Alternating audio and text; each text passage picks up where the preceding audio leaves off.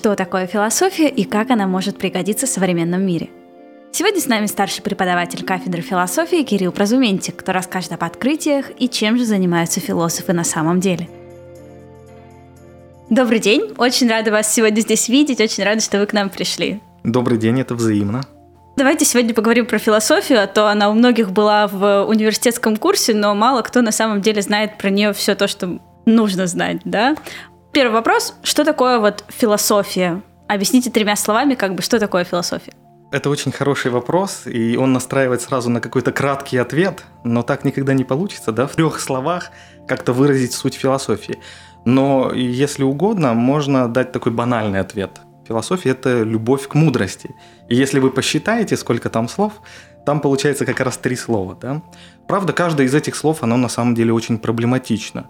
Ну, давайте начнем, например, со слова «мудрость». Что понимать под словом «мудрость»? Эм, ну вот греки называли это «софия». Чем «софия» отличается, например, от слов «матема» или «гносис» или «эпистема»? Все это переводится как «знание». Грубо говоря, чем мудрость отличается от знания? Значит, здесь уже какая-то есть тоже проблема. Что мы должны понимать под мудростью? Э, не меньше затруднений вызывает слово «любовь». За исключением, пожалуй, филологии, слово «любовь» ни в одной науке не встречается. Но филология – это любовь к слову, а философия – это любовь к мудрости. Да? Вот здесь есть этот любовный, как бы эротический, что ли, компонент, который непонятно, как объяснить. Представьте, если бы мы, например, арифметику назвали любовью к числам, а биологию – любовью к жизни, да? а социологию – любовью к обществу. Но вы бы пошли, например, к врачу, который э, сказал бы, я любитель врачевания. Да? Стоматолог говорит, я любитель стоматологии. К такому врачу, конечно, ну как-то боязно идти. А вот э, у философа в дипломе написано «любитель мудрости». Вот смотрите, слово «любовь» уже проблема. Похоже, что само слово «философия», оно близко к таким понятиям, как «Филадельфия». Филадельфией называли братскую любовь древние греки. Или к такому слову, как филантропия, любовь к человеку – то есть вот этот э, момент, видимо, свидетельствует о том, что греки древние нам намекают, мудрость невозможна без любви. Невозможно без любви. Если угодно, я хочу еще тут три значит, слова, описывающие философию, привести. А, можно определить философию как наука о всеобщем. Тоже три слова. Такое определение вы увидите в любом учебнике философии. Это определение тоже проблематично, не будем сейчас раз, разворачивать все это. Какое же тогда может быть собственное вот мое определение философии в трех словах? У меня есть тоже еще один вариант. Я бы определил философию так. Философия – это, с одной стороны, прояснение, а с другой стороны, потрясение любых оснований. Если в трех словах, то это будет так – прояснение и потрясение оснований.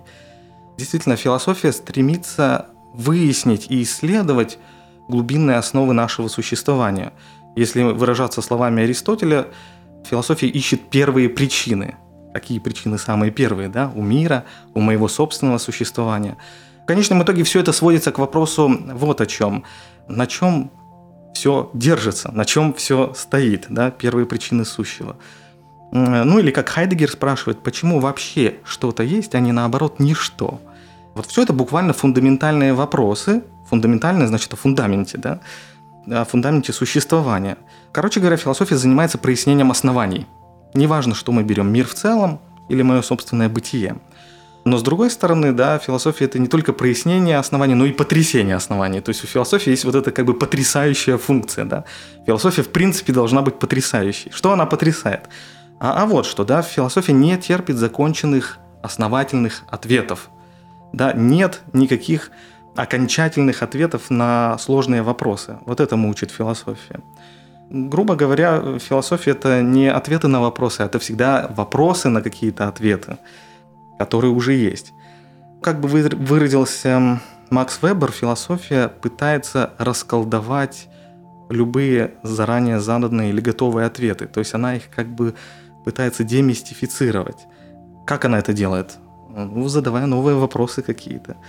Только очарованием новых вопросов можно это сделать. Был такой философ, точнее он есть, да, жив еще, э, Винсент Дикомп, а он говорит вот о чем, описывая саму сущность философии.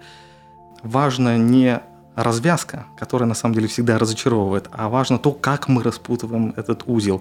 И удовольствие от распутывания узла – это, собственно говоря, и есть философия. Речь идет об, об узловых проблемах человеческого существования, бытия. Я бы так сказал, да? Что такое философия? Это прояснение потрясение оснований. Это все очень интересно и очень запутанно, и столько всего разного, но вот Зачем современному-то человеку философия? То есть оно понятно, да, когда-то было все это актуально, одно, другое, но сейчас-то зачем современному человеку это? Мы уже говорили, что философия не любит окончательных ответов, она их избегает. А между тем, вообще-то современный мир, он создает иллюзию того, что любой такой ответ может быть найден. Где найден? Ну, пожалуйста, есть Google, есть YouTube, да, есть а, на худой конец ответы Mail.ru, там есть ответы на все вопросы видеоуроки, подкасты, вот этот подкаст, например, да, какие-то приложения, а они снимают тревогу э, любого вопроса. То есть ты можешь быстро все это посмотреть, загуглить. Вообще это очень опасная иллюзия. И ведь рано или поздно у человека или перед человеком встают такие проблемы или встают такие вопросы, которые нужно решать самому. Жизнь тебе подкидывает задачки, решения которых ты не сможешь нигде списать. И вот с этого момента начинается твое как бы самостоятельное бытие в этом мире, самостоятельное мышление. С чего самостоятельное мышление начинается? Во многом оно формируется философским мышлением, философской культурой. Когда мы начинаем сомневаться в готовых ответах, ответах и осознаем, что теперь мы ответственны за тот ответ, который должны дать, вот с этого начинается уже, собственно, философский подход. Философия учит самостоятельно мыслить и самостоятельно переживать свое собственное существование – как говорит Марсель Пруст, да, вот у него есть такое высказывание. Кто сейчас говорит? Я сам, я отвечаю за то, что я говорю, мое самостоятельное мышление. Кто действует? Я действую, да, я сам. Кто живет? Я сам. Кто существует? Я сам существую, да. Я проживаю свое собственное существование. И вот обратите внимание, чем сложнее мир, а сейчас мир очень сложный, да, это еще не предел, дальше будет еще сложнее, тем сложнее должен быть я сам. Значит, философия учит не только избегать готовых ответов и находить ответы самому, но еще быть столь же сложным, сколь сложен сам мир, да, то есть быть соразмерным сложности мира. И вот нет, наверное, более антифилософского высказывания, чем «будь проще». Наоборот, философия говорит «будь сложнее», да, «будь сложнее». Философия – это не только искусство самопознания, но еще искусство и практика самопреобразования. То есть преобразовать себя так, чтобы быть схожим тем сложным миром, который нас окружает. Иначе мы пропадем. То есть философия очень нужна. Как мы будем жить в этом мире, да, в этом сложном мире? Без самостоятельного мышления. Это невозможно. Поэтому она актуальна, конечно, несомненно. Было бы удивительно, если бы она не была актуальна. То есть, конечно, ну, она актуальна, этот вопрос. Некоторые считают, что, может быть, философию надо как-то убирать из вузов, да. Может быть, она нужна только избранным какой-то элите. Может быть, для философии нужен особый талант, как э, для тех, кто учится скрипке или играть на клавесине, да, или писать стихи. Вот. Но сегодня мы исповедуем другой подход. Философия нужна всем. Универсальная дисциплина самостоятельного мышления и прочувствования собственного существования. Мы же не все время чувствуем, что мы существуем. Да? Вот как это почувствовать? У философии есть свои собственные техники восхититься тем, что ты есть. Я есть. Да? С этого как бы начинает и Декарт, да, и последующая вот эта традиция субъекта. Ну и мы с вами тоже можем сейчас сказать, мы существуем, да, и это здорово. Это так завораживающе. Но вот все получается как бы, ну, постмодернизм, да, автор мертв в любом случае, Конечно. и открытия это новые какие-то философии делаются, или все уже сказано давно Аристотелем, Сократом? Здесь несколько подходов, как мы можем а, относиться к тому, есть ли в философии вообще какие-то открытия. Кто-то рассматривает философию как мать всех наук. Иногда, как в учебной дисциплине, э, значит, философия, иногда как учебная дисциплина, философия именно так и рассматривается – но если философия – это мать всех наук, соответственно, те открытия, которые были сделаны, например, в древности, они должны как-то потом подтвердиться в будущем, эти предсказания, в науках уже конкретных, которые от философии отошли. Но в таком случае эти открытия философские, они становятся частью истории науки, а не только истории философии. Ну, классический здесь пример какой? Демокрит предсказывает, что мир или вещество Демокрит Абдерский в V веке до нашей эры, да, он говорит, что вещество или мир состоит из атомов, ну, грубо говоря, предсказывает атомное строение вещества. Сегодня мы можем сказать, что да, это гениальное прозрение, но то, что наука сегодня знает об атомах, это совсем другие атомы, чем те, которые нам открыл Демокрит. Соответственно, философия Демокрита, она что, устарела совершенно? А те открытия, которые он совершил, оказались недонаучными? Посмотрите, такой подход сводит философию к чему? К недонауке. Философия что-то пыталась открыть умозрительно, но недооткрыла, потом им ученые помогли. Значит, у философии здесь очень странная позиция, она редуцируется к протонауке или к архаичной науке. Мне кажется, такой подход не совсем отвечает духу философии. А другая крайность – отрицать открытие философии вообще, говоря о том, что философия – это не наука, а поскольку это не наука, там и открытий нет. Я бы, может быть, попытался как-то по-другому на это посмотреть. Мне кажется, что в философии открытия чем-то напоминают открытия в искусстве. А вот то неизвестное, что становится нам известным в открытии, это не какие-то новые области мира, а тот способ, каким мы этот мир переживаем. Открытие философии – это не новое научное знание, это ну, как бы новый способ переживания мира. Правда, это переживание, обратите внимание, оно выражено не художественных образах, как в искусстве, да, а дискурсивно, то есть в строгих понятиях. Соответственно, философия, ну, как бы открывает новое переживание мира. Поэтому можем задаться вопросом, а что, собственно, открыл Демокрит? Он открыл новый способ э, переживания нашего собственного бытия в мире, как в вихре атомов. Вот он так этот мир переживал. А его современник Платон переживал этот мир иначе, как мир отражений тех горних идей, которые находятся в занебесной божественной области – это другой язык описания, другой способ переживания мира. Уже достаточно своеобразный, интересный и легитимный.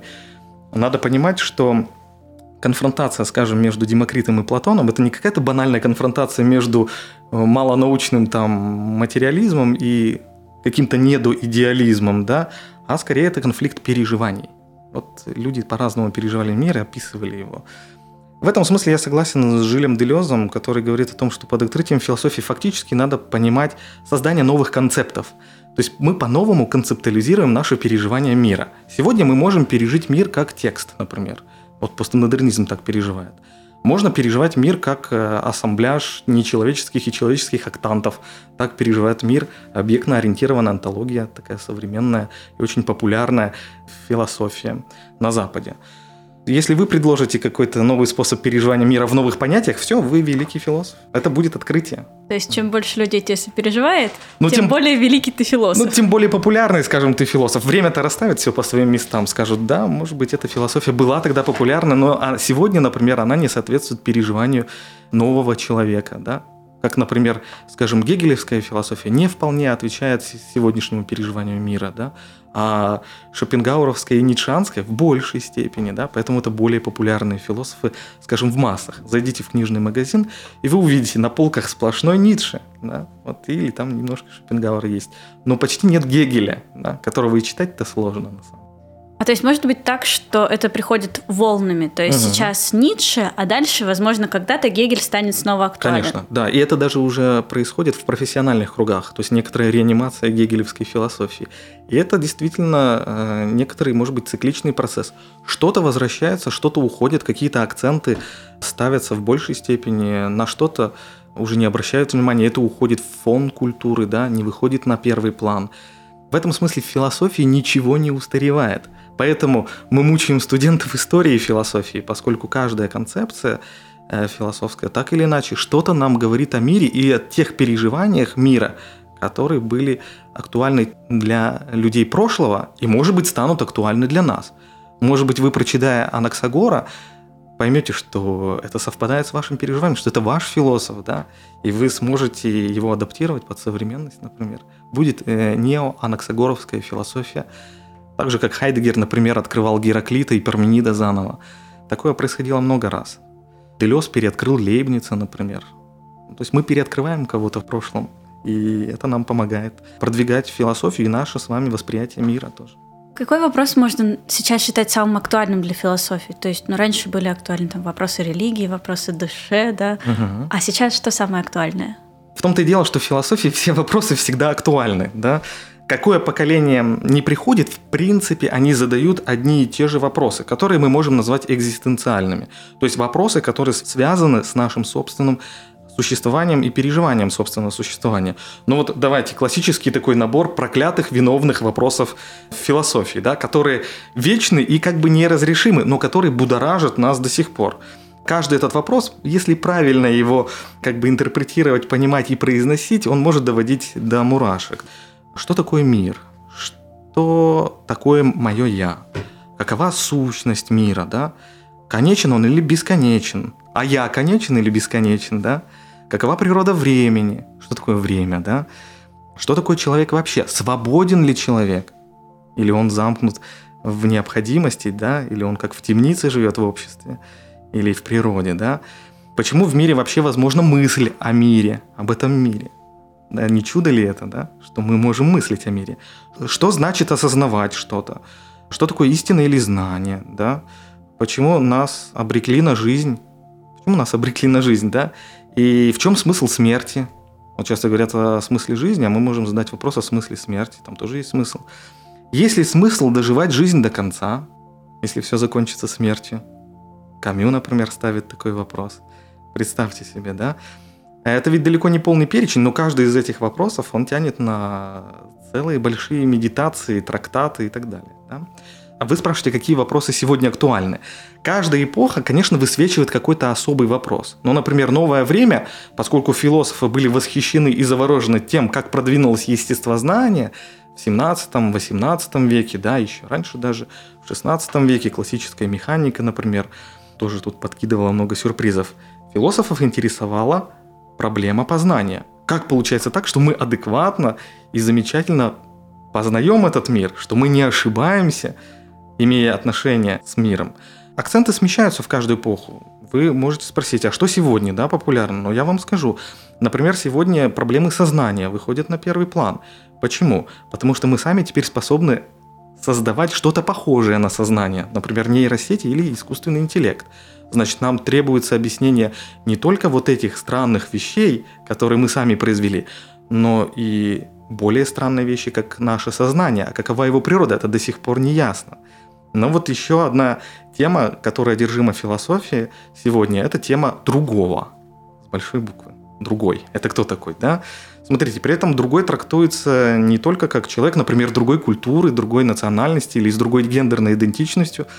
Другой это еще, например, какой-нибудь там антарктический пингвин или доисторическая марсианская бактерия или река Кама, или недостроенная многоэтажка в Перми. Это все другой это какое-то другое, другое существование, да. Значит, философия как-то широко на это смотрит. Но можно рассматривать другого еще шире. Вот как это делал Поль Рикер, например. Он говорит, я сам как другой. Я сам это тоже другой по отношению к себе. Я вчерашний, это уже другой, да, по отношению к себе сегодняшнему. Более того, да, можно, например, ужасаться тому, что мое тело это другой. Оно ведет себя как какой-то пришелец иногда. Живет собственной жизнью, растет, у него свои какие-то потребности, потом начинает стареть постепенно. Значит, это тоже какой-то другой, который в меня вселился. Вот, скажем, на современные философии ужаса, они пытаются анализировать вот это, да. Другой как чужой, да, еще. Смотрите, интересная тема философии, да. Еще одна важная тема, это тоже она связана с современными технологиями, например, осмысление современной техники. Это этика машин. Есть ли там какая-то этика поведения у искусственных вот этих э, технических структур? Конечно же, философия волнует и будущее человеческой природы, например, гибридизация да, техники и человеческого тела. Реальность, например, цифрового бессмертия нас тоже беспокоит. Оно возможно вообще или нет? Вот этим философия занимается, да. Любопытство вот это, связанное, скажем, а, с техникой, изменением человеческого тела техническими средствами, получило название там, трансгуманизма или постгуманизма. То есть это очень широкие течения, в рамках которых много различий. Вот этим философия интересуется. Вы понимаете, что это все те же самые вечные вопросы – жизнь, смерть, сознание, но в современном преломлении, поскольку современность требует от нас реактуализировать эти вопросы. Три вещи, которые мне кажутся очень важными для того, э, чтобы понять, зачем философия нужна.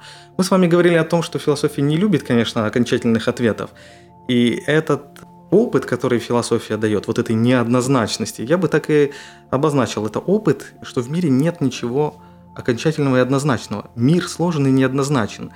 Этот опыт неоднозначности, он связан вот с чем. Мы должны критически относиться к тому, что нам говорят, что нам преподносят в учебниках, что нам говорят преподаватели, что нам говорят с экранов телевизоров, что нам говорят научпоп, например – это ведь тоже надо проверять.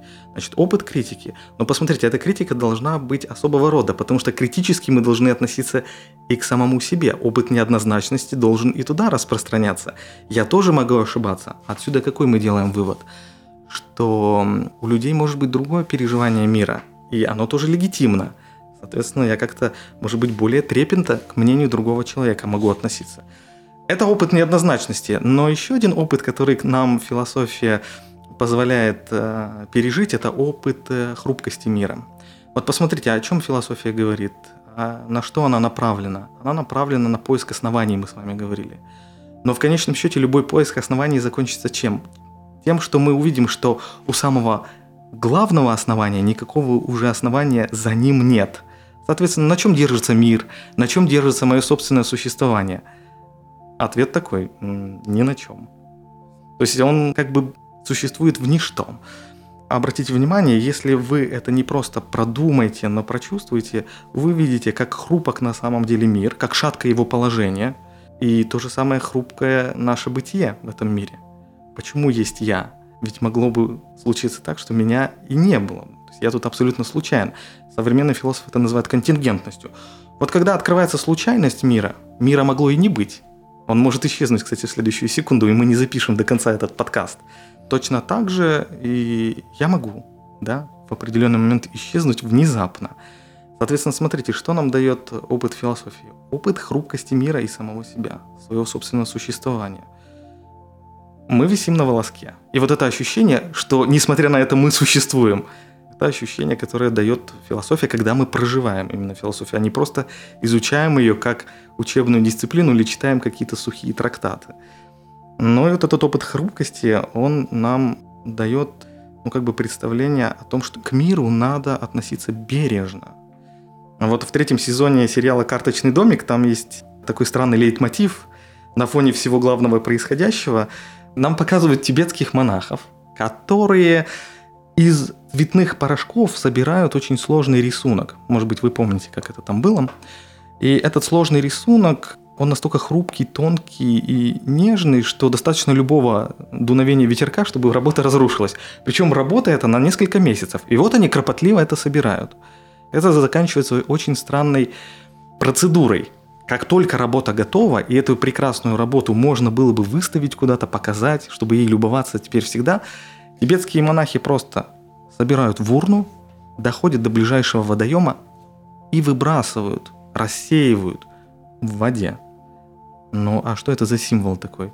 Это, собственно говоря, есть вот символ как бы хрупкости нашего мира.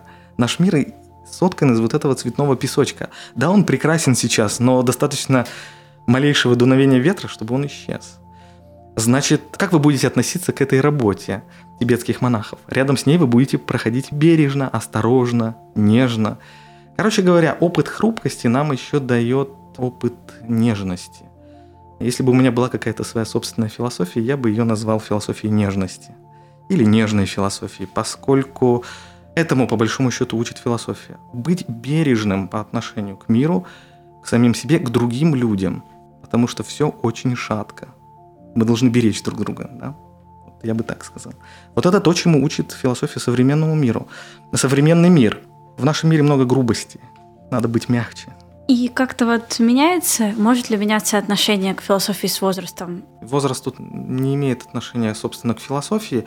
Я бы здесь сослался, на самом деле, на знаменитое письмо к Миникею э, древнегреческого философа Эпикура, который говорит вот что. Кто утверждает, что заниматься философией еще рано или уже поздно, он подобен тому, кто говорит, будто быть счастливым еще рано или уже поздно. Поэтому заниматься философией следует и молодому, и старому. Так вот, да, он это формулирует. Мне кажется, да, что действительно есть соблазн полагать, что будто бы с возрастом люди становятся более открытыми или благожелательными к философии. Чем ближе мы к концу жизни, тем больше это заставляет нас э, задумываться о своем собственном существовании, правильно ли мы распределились тем необратимым временем, которое нам уделено, правильно мы э, распорядились своими силами, которые были нам даны, своими возможностями, способностями и так далее. Да, соблазн такой есть. Но, с другой стороны, обратите внимание, а разве подростки не философствуют? На мой взгляд, это один из самых философствующих возрастов, да, которые только возможно. А дети, разве дети не задают философских вопросов? Когда ребенок спрашивает, мама, а почему я – это именно я? Разве это не философский вопрос? В общем-то, может быть, здесь нет корреляции возраста и интереса к философии. Это все очень и очень индивидуально. Зрелый человек погружен в заботы повседневные. Вот им-то как раз зрелым людям, у которых есть семья, дети, им не до философии, работа, и они думают о другом.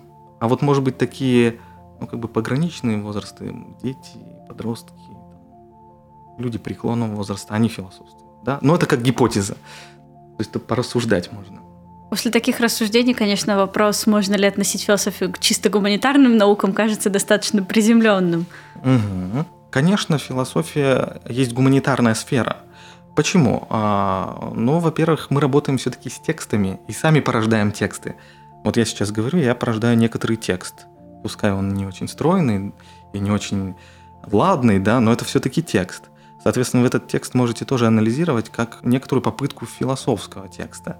То, что мы работаем с текстом, это сближает нас с классическими гуманитарными науками – историей и филологией. История, филология и философия – это классика гуманитаристики, ядро гуманитарного знания. Философия всегда имеет дело с человеческой оптикой, да? с человеческим взглядом на мир. И этот человеческий взгляд, он гуманизирует философию. Да?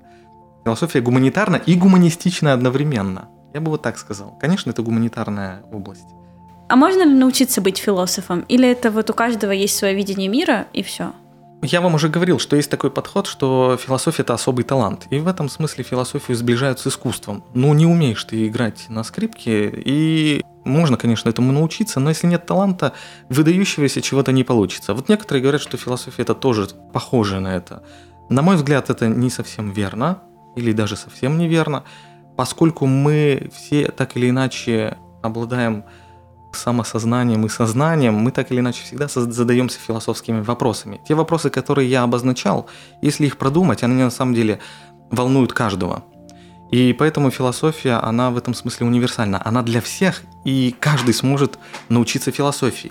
Другое дело, как это сделать? Можно ли это сделать традиционными академическими способами? И вот здесь я бы сказал, что не совсем. Был такой замечательный философ его еще называли грузинским Сократом, Мираб Константинович Мамардашвили. У него есть знаменитое интервью «Как я понимаю философию». Но я бы назвал это интервью даже так. Можно ли научиться философии? Как раз ваш вопрос. И он говорит вот о чем. У философии есть как бы две стороны. Одна – это сухая и мертвая сторона. Это книги, которые философы писали. Причем эти философы давно уже умерли. Эти книги пылятся на полках, и их тоже редко берут. Это омертвелая сторона. Но к омертвелой стороне философии он относит и лекции по философии, семинары по философии. Понимаете, да, куда все идет? Консультации по философии, поскольку студенты там обычно не общаются с философами, а переписывают контрольные точки. Короче говоря, вот вся эта система, она только некоторые условия, система образования, я имею в виду, некоторые условия для того, чтобы философию можно было начать постигать, но это недостаточное условие. А что еще нужно для этого? А вот Мирапа Мардашвили говорит, ну, необходимо проживание или переживание собственного существования, то, о чем я все время говорю, и проживание тех вопросов, которые философия задает. Вот если этот вопрос не выстрадан, например, почему я есть я, именно я, а не кто-то другой, или что такое время, поскольку меня время волнует очень, да, например, и время ограничено, или какова сущность мира. Если этот вопрос не пережит, если он не продуман, тогда бессмысленно ходить на лекции, бессмысленно ходить на семинары, бессмысленно читать что-то. Но это вот его такой подход, может быть, он слишком радикальный, может быть, как раз лекция, семинар или чтение книги как раз вызовет интерес, и человек начнет переживать. Такое тоже возможно. Мы не должны отрицать и этой возможности тоже. Очень интересно предлагает нам Амардашвили посмотреть на аналогию между философией и любовью. Мы с вами говорили, что философия связана с любовью. И вот он напрямую говорит, мы не можем научиться любви, Мы можем сколько угодно читать книжки про любовь, разные романы 19 века, смотреть современные сериалы про любовь. Можно ходить на какие-то тренинги, если у тебя проблемы в этой сфере. Можно. Но вы понимаете, что это все только поверхность, это мертвая часть любви. Если у тебя никогда не было переживания любви, грош цена всем этим походам. Сколько лекций ты не прослушаешь, все это окажется бессмысленным. И вот то же самое, да, то же самое с философией. Абсолютная аналогия между чувством и переживанием любви и чувством собственного существования. Если ты это не прожил, ну, соответственно, тебе будет сложно понять, что такое философия как странный предмет в университете. Зачастую он так и проходит где-то мимо студентов. Это происходит именно потому, что нет вот этого как бы ответного движения со стороны того, кто изучает философию. Что посоветуете почитать вот из современной философии, что вот есть такое жизнеопределяющее, помогающее направиться на какой-то курс? Опять же, не по адресу, да, немножко, чтобы это было жизнеутверждающим. Это не совсем к философии, скорее для размышлений, вот я могу порекомендовать. Современная философия – это очень широкая палитра вообще разных течений. Ну вот есть, например, так называемый спекулятивный реализм, очень модное течение, которое в середине нулевых годов только стало появляться. То есть это вот буквально вот-вот, да, лет 10 существует. В рамках спекулятивного реализма есть так называемая еще объектно-ориентированная антология. Вот они занимаются, например, философией ужаса, о чем я говорил. Вот кого интересует, например, хоррор-философия, это ведь отдельное направление хоррор-философия. Тем бы я порекомендовал, например, почитать книжку Юджина Такера, которая называется «Ужас философии». Там диалогия целая, достаточно интересная. Он ссылается и на фильмы, и на ужастики, и на э, рассказы классических фантастов, которые занимались тоже ужасом и страхом, да. Ну и можно почитать, например, книгу Дилана Трига, которая называется совершенно э, шокирующее «Нечто. Точка. Феноменология ужаса». Ну вот это из супер такого современного, да.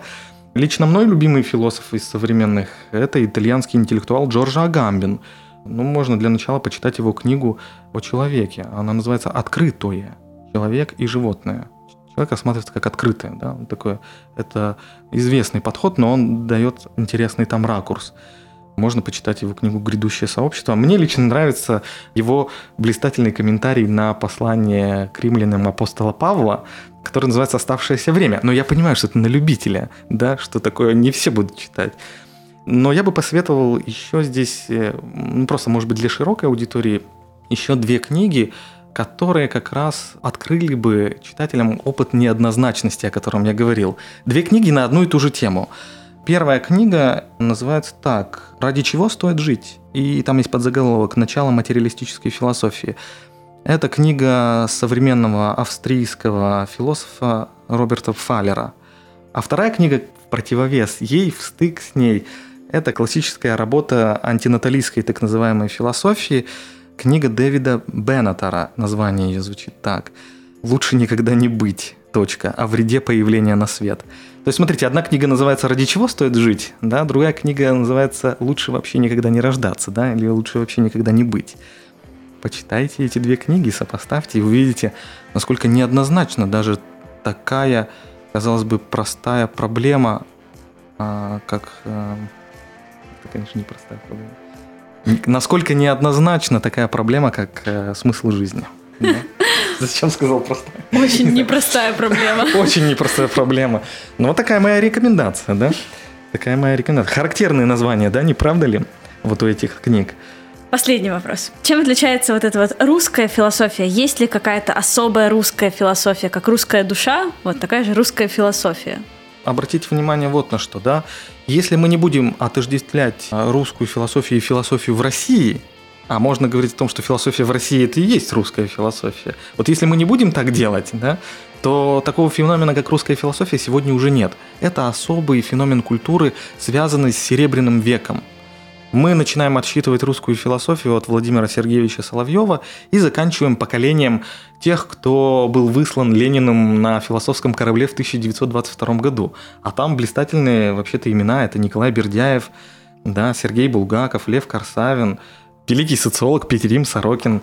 Понимаете, то есть они все были высланы, и тем самым была закончена русская философия достаточно искусственно. Эта традиция была прервана. Последние русские философы умерли за границей 50-е, может быть, годы 20 века. Единственное исключение – это Алексей Федорович Лосев, который как-то продержался в Советском Союзе, писал там что-то такое похожее на марксистские статьи, я имею в виду догматические марксистские статьи, но при этом пытался еще работать в рамках исследования античной философии, вообще разворачивал свою собственную философскую систему. Он прожил до 1988 года, да, вот это последний, пожалуй, русский философ, да. В этом смысле русской философии сейчас нет. Ее пытаются как-то возродить, как некоторую традицию. Есть, например, Сергей Харужий, который пишет что-то в этом духе. Но по большому счету это уже история философии. Спасибо вам большое, это было очень увлекательно. Вам спасибо. Спасибо, что были с нами. Слушайте Science Cast, занимайтесь наукой и почитайте про философию. Она гораздо интереснее, чем вам могло казаться.